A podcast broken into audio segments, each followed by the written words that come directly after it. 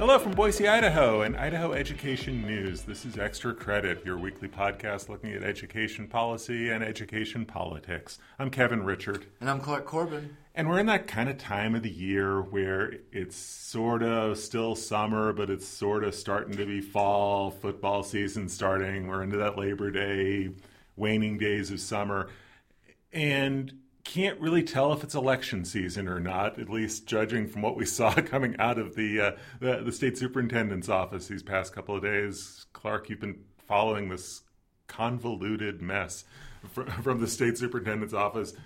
Give us the skinny and we'll go from there. Kind of a wild couple days this week, Kevin. I guess I'll just kind of start chronologically to give people an idea of, because I think how this story came together is part of the story. Yeah. And then the chronology is key to making sense of all of this. So let's start at the beginning. And then we'll sort of break down what happened and maybe what it means. But started out middle of the week. I was looking to do a story basically talking about how the superintendent's race hasn't really gotten off the ground yet, especially compared to the governor's race, lieutenant governor's race, which we'll talk about in a minute, the race for the seat in the 1st Congressional District. And so, real races where real money's being raised, and you've got campaigns and, staff and the makings of an actual election going on. Yeah, we already know the superintendent's race was off to a little bit of a slow start, at least in terms of fundraising. So I was trying to do a little research to document just kind of how this is different from, say, the governor's race. And so I was looking around Wednesday morning at some campaign websites, and I found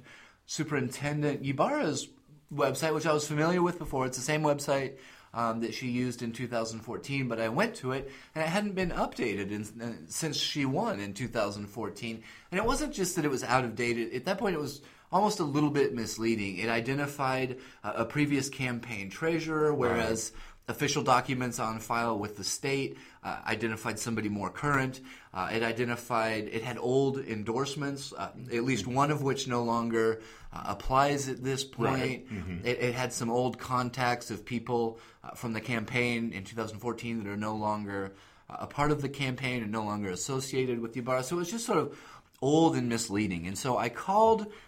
And now we get to the reason why we've got a 2014 campaign website still active in 2017. Spoiler alert, there is no campaign at this point. Oh, well, there we go. So what happened was I called the State Department of Education and asked about the website, and actually had a chance to talk to Superintendent Ybarra on Wednesday, and she said, I haven't updated the website because I'm not campaigning. I haven't made my formal announcement. There's no campaign. And she really said that she was focusing on kids and the job at hand right now. And she had two big tasks that she wanted to get through, finalizing her upcoming budget request for the 18-19 school year. Which did happen today on Friday, and we'll get to that later. And that did happen. And also finalizing the Every Student Succeeds Act compliance plan that I've been talking about and writing about all summer. And so I was like, okay, that seems to make sense. She's got two big goals in mind. She wants to finish those up, take care of the job at hand, and then worry about the campaign a little bit later. Fair enough, right? Right, so move along, nothing to see, nothing's happening on the campaign front, right? Yeah, nothing's happening. And then all of a sudden, an hour after I published my story saying the campaign's on hold, her community relations director from the State Department of Education, a guy named Chuck Zimmerly, sends out emails to superintendents and dozens of school administrators all across the state saying Superintendent Ybarra is updating her campaign website and she wants to ask you for support. And so there's a couple things where it's like, there's a lot to unwrap here now. Hey, wait a minute. What's going on here? Number one, not only did the superintendent specifically say she's not updating the website and not working on the campaign, but this guy, Chuck Zimmerly, prominently identified himself as the community relations director for the State Department of Education. And he used a state-issued email address, actually an Idaho State University email address, to send this out. And so, and that's where it starts to get a little bit sketchy, because you're getting into that area of, is this politicking that crosses the line into using public resources and public position as a vehicle for politicking. That was a big part of the issue for me, and it's something that we get into. Idaho law sort of addresses this. Idaho law basically prohibits any classified employees of a state department or agency from engaging in politicking, using state resources, using things that are funded by the taxpayers. And that sort of makes sense, right? Mm-hmm. One candidate or an incumbent, doesn't matter who it is, should not be able to use taxpayer-funded resources like computers, like email systems, like... so anyways, the whole idea is that there should not be... Taxpayers should not be paying for campaign materials for one candidate right. over another, mm-hmm. right? It gets a little bit tricky here because Chuck Zimmerly technically is a contractor, not a classified state employee, but there's laws on the books to prevent this sort of thing from happening. And this did not go out on the SDE email address. It went out on his Idaho State University email address as a retired ISU employee. So that's where it gets... even sketchier. Yeah, it does. And just want to read from the email real quick. It was rather brief, but Zimmerly wrote, "The superintendent is in the process of updating her campaign website and is asking if any of you who feel so inclined if she might use your name on her webpage, supporting her and the work she has done over the last several years as the superintendent."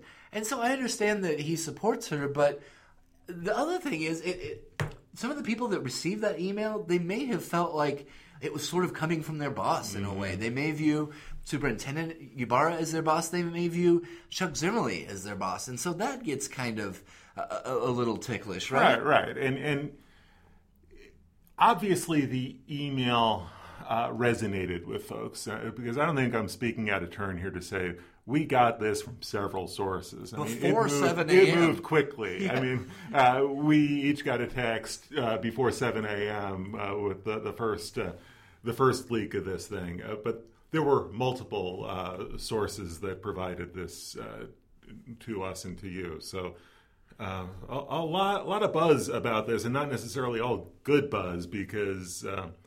You know, as it turned out, and as you wrote about, Zimmerly was reprimanded for sending the thing out in the first place. Yeah, apparently a school superintendent alerted Superintendent Ybarra's communications director about this about 7:30 a.m. on Thursday. Her spokesman told me that Superintendent Ybarra immediately called Chuck Zimmerly and said, "You can't do this." What he said was, "Ybarra made it very clear to Zimmerly in no uncertain terms that any campaigning is absolutely forbidden in any of our official capacities or on state property or using state resources." And so Zimmerly was reprimanded. He sent out a follow-up email later on Thursday. Kind of a mea culpa late Thursday afternoon. He described it as an embarrassing faux pas. He should have never used his state email address. He wanted to apologize to everybody and let them know that he was going to be using a private email address for any of these things going forward. So it was a little bit bizarre. You know, 3 hours earlier on Wednesday, Ybarra had said the campaign's is on hold. I'm not even thinking about that right now. We're not updating the website. Then this big campaign push asking for political favors from superintendents comes out 3 hours later, and it's like, what is going on here? But I tended to... attempted to track it all down. We've published the email itself if you want to see that. Mm-hmm. The reaction from Ybarra's office. They're going to be talking to their staff about how to handle kind of differentiating between their official work as the State Department of Education and any campaign-related work, which should be given directly to Ybarra, or at a point when she launches her campaign staff. But I guess also if you take what she said, what Superintendent Ybarra said literally, there is only one candidate in the race for superintendent right now, and that's Jeff Dillon, the Republican superintendent from the Wilder School District, right Kevin? Well, yeah. I mean, if she really is suspending running a campaign right now, that would leave Dillon, who really is not running a very active campaign. I know he made the rounds at the fairs this summer, but you know his has been kind of a low-key campaign. So Let's take a step back now and look at what our lineup is right now and what we know about this race and what I feel like we don't know. So we know Jeff Dillon has filed his paperwork. He's in. If you take what Sherri Ybarra told you on Wednesday, you know, she is saying that she is still planning to run, that she is going to do an announcement in September and you know that she's honoring what she said back in 2015, that she's going to run for re-election. So we have those two. We don't have a Democrat filed in this race. We surely will. I mean, this is If you're Democrats in Idaho, you got to look at this as the one race that's probably the most attainable. Almost won this race in 2014. It's the last race Democrats have won statewide. Granted, that goes back to 2006, but this feels like a race that the Democrats would definitely challenge and maybe put some money into. And we talked about this in the office. This is sort of, us chatting around the water cooler. We don't have a water cooler, but if we had a water cooler, we'd be talking around it. I don't feel like we know everything, and that's always the case with an election, but it just feels like there's more under the surface right now. It's a weird race right now. This was a weird week. It was a weird week for that race. It started off as a fairly innocuous thing. Hey, the website hasn't been updated, and it morphed into this bizarre situation that kind of got worse and worse and worse as each hour passed. But yeah, I agree with you. There's a lot we don't know. This still felt a little weird with how this was handled this week, but it became a two-day story for a campaign that isn't really campaigning. That's not a good look. No, it sure isn't. But I agree with you. I don't think we've seen the complete roster of candidates that will be in this race, and we may see a major name enter this race. There are still just over 8 months to go until the primaries. And so I think the interest in the governor's race, lieutenant governor's race, and the first congressional district really jump-started many of the campaigns a little bit earlier than folks are used to seeing here in Idaho. And while those are off and running and money is flowing to those races, I don't think the superintendent's race has really picked up except for these oddball developments this week. Right, and when you have an incumbent, in this case Sherri Ybarra, who is basically saying on the record to a reporter, I'm not campaigning and I'm not looking at a campaign and I'm going to be doing that mid-September or so. I'm going to focus my attention.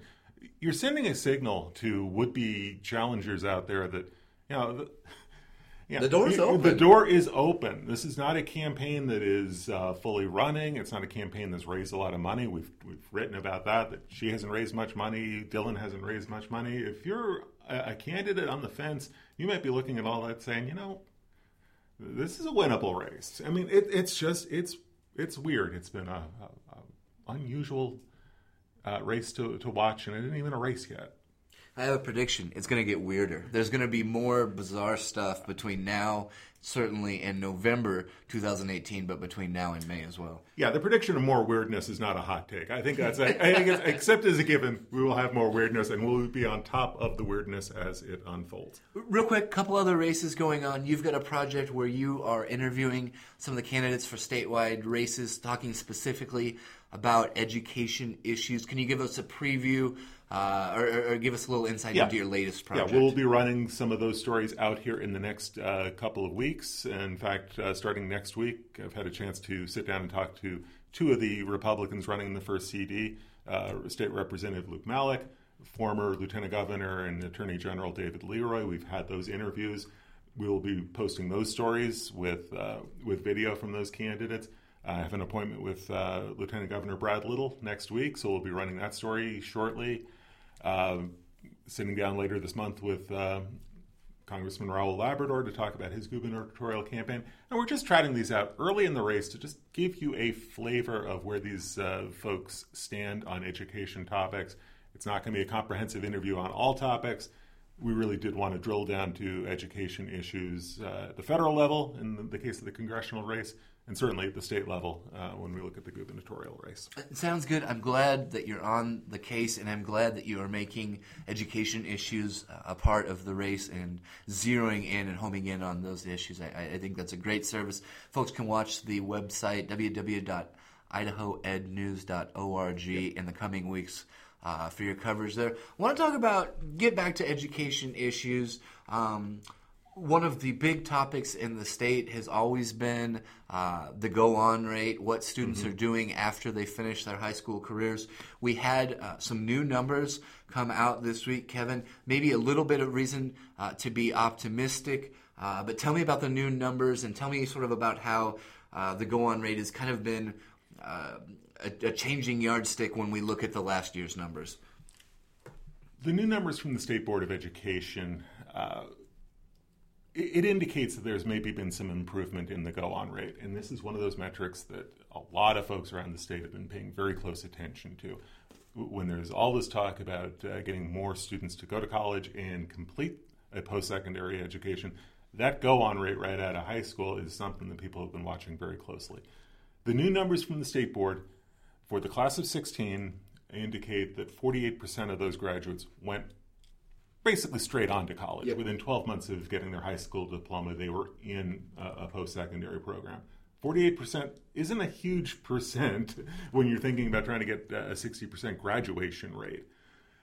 But 48% is higher than the snapshot that they had, that the State Board received a year ago for the class of 15. That snapshot back last summer for class of 15 was at 46%. So 48% is an improvement from 46%. But these numbers are very fluid, and that's kind of my takeaway talking to the State Board about these numbers, because that 46% from 2015, it's actually 51%. So you've had some improvement. You've had some increase. And what happens here is the State Board works, they look at the databases from the universities. They talk to guidance counselors at the high school level to try to track kids down. They work through the National Student Clearinghouse, which is a nonprofit out of Virginia, to get a sense of who's enrolled in out-of-state schools, private schools, for-profit schools, and you mash all those numbers together, and 46% turned into 51%. We don't know what the mashup will be from this 48% figure that we just saw this week. If you see an increase similar to what you saw last year, you would see a 48% figure maybe hit 53%, right? Sure. But we don't know yet. That might happen. That might not happen. We'll just kind of track the numbers. But again, what we saw with these numbers is, when you dig down into these numbers, you saw some very traditional socioeconomic issues coming into play here. Some districts did better than others, as you might expect. Some of the districts that are a little bit more affluent did a little bit better. Coeur d'Alene was one of the higher performing districts and the highest performing big district in terms of go-on rate. Some of the districts with higher poverty rates, Nampa, Caldwell, Valley View, the numbers are a little bit lower. Numbers were a little bit lower in the Bonneville School District, but you expect that because these immediate go-on rates, these are kids straight out of high school going to college. A lot of graduates from Bonneville and high schools in eastern Idaho choose to go on a church mission. That's a great point. People always ask us every time we do a go-on story if we're aware of the missionary population and how that affects go-on rates in eastern Idaho. Yes, we're absolutely aware of it. And yes, the State Department of Education and State Board of Education are absolutely aware of it, and they track these things. And, when you look at these numbers, and we really take pains to do this, whether it's go-on rates or test scores, you have to look at these mitigating factors. You have to look at the socioeconomics, whether it's church missions or poverty rates that do tend to affect student performance. We know there's young men and young women who join the armed services, who join the military after high school. We know that. So it is a snapshot, and it's one that we break down into some detail. If you go to idahoednews.org, you can see my stories this week looking at the statewide numbers and statewide reaction, and looking at some of the district-level data. So check that out. And real quick, before we move on from that topic, you mentioned the distinction just briefly, but real quickly, talk about how the go-on rate is related to but different than the state's flagship 60% goal. Just real quickly, help folks understand that. They're not apples and oranges. The go-on rate is simply a measure of how many students went on. It's a college enrollment metric, and it's an immediate college enrollment metric. The 60% rate is a post-secondary completion rate. So it reflects students who didn't just go on. They went on and completed either a 2-year degree or a 4-year degree, some sort of a post-secondary degree. So that figure will factor in students who came in later. Yep. They went to school after a mission or serving in the military or working for a year or two. That number will reflect negatively dropouts. I mean, kids who went on but dropped out, they're not going to show up in that completion rate. So go-on rates are an indicator of what may be going on in terms of students going into the post-secondary pipeline. It's not necessarily a direct indicator of what you're going to see in terms of the completion rates, because you still got to have kids stay through the system, persevere academically, financially, all of those factors. And when we talk about relationship to the flagship goal, we know that we're not in Idaho going to meet the 60% completion goal by 2020. And one of the reasons, just real simple terms, why we know that, hard to get a 60% plus completion rate if you've got 48, 51% of kids going on. Exactly. And it's one of many reasons why this higher education task force that we've been watching, this group has abandoned the idea of a 2020 target. They want to get to 60%. They know it's not going to happen in 3 years. They hope it happens maybe 2025 is sort of the... It's not really a hard set target date even at that. So we know that there's a long way to go. And these new numbers indicate that as well. I mean, even if there's improvement, there's still a lot of ground to cover. Fair enough. Great report. Head over to the website and check that out. One more big topic I want to get to this week before we shut it down for Labor Day. I want to look ahead to the 2018-2019 budget. You kind of previewed it at the very beginning of the podcast, but Superintendent Ybarra gave an early look at her budget, as she has done the last couple of years. I really view this as adding a layer of transparency to the complicated budget setting process. The public school budget is the largest general fund budget by far each year in the state. So without any further ado, Kevin, tell me what Superintendent Ybarra is asking for, and is she going to be asking for more or less money for public schools? She's asking for more, but what she's asking for is really kind of a hold the line, stay the course budget. The numbers are they're significant. I mean, we're talking about a $113.6 million increase in K-12 spending. That translates to 6.8%. It would nudge the K-12 budget close to the $1.8 billion mark. Those are all big numbers. But as Ybarra pointed out when she unveiled the budget proposal on Friday, a lot of this money just goes to cover enrollment growth, and a lot of this money goes to continue programs that we've seen since 2013 and Governor Otter's K-12 task force. So you're seeing a $46 million request to fund the next year of the teacher salary plan, the career ladder. You see some money to expand the Advanced Opportunities Program, which seems to be growing by leaps and bounds. You see a little bit more money for college and career counselors at the high school level. You see an increase in funding, operational funding for school districts, with an eye towards helping them pay for these ever-rising insurance premiums. So not a whole lot of new initiatives there. The only thing that I would consider to be a new initiative, and it's not a new idea, we've heard this from the superintendent before, her idea to start a rural education support network, $300,000 request that has generated an outsized debate, considering the amount of money we're talking about. She has tried to get this through the legislature the past 2 years. It has stalled out in the Senate both times. The Senate wasn't even interested. It really has not gotten a hearing in the Senate, let alone a vote. She's going to try that again. And again, all of these budget requests and all of these budget debates, you're going to have to look at them in the backdrop of politics, because it's all going to unfold in these next few months in an election year. What the superintendent unveiled on Friday, and you can download the spreadsheet for yourself at our website. This is the first step. Come January, the governor will submit his budget proposal. That's the way the legislative session starts every year, the first Monday of the legislative session. Then the legislature kicks in, spends the next couple of months listening to the superintendent's request, reading the governor's request, coming up with their own budget bills. So somewhere in about 6 or 7 months, we'll have the actual bottom line budget set.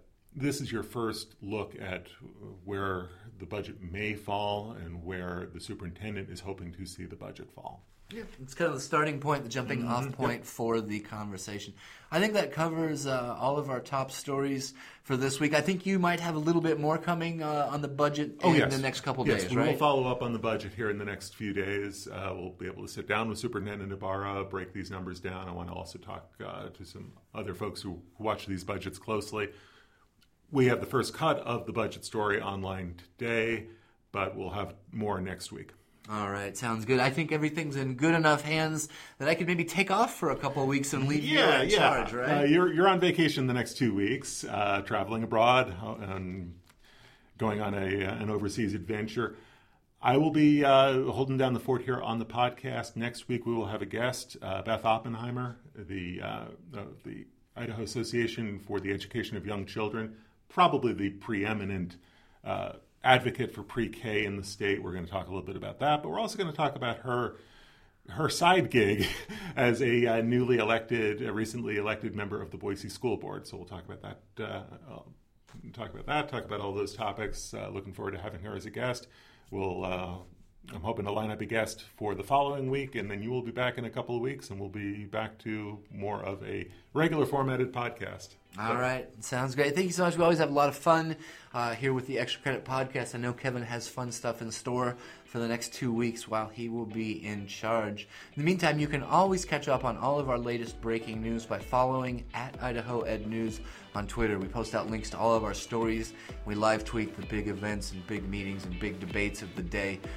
So that will get all the more important as we get closer to the 2018 legislative session and the all-important May 2018 primary elections. In the meantime, thank you so much for listening. I'm Clark. I'm Kevin. Have a good week.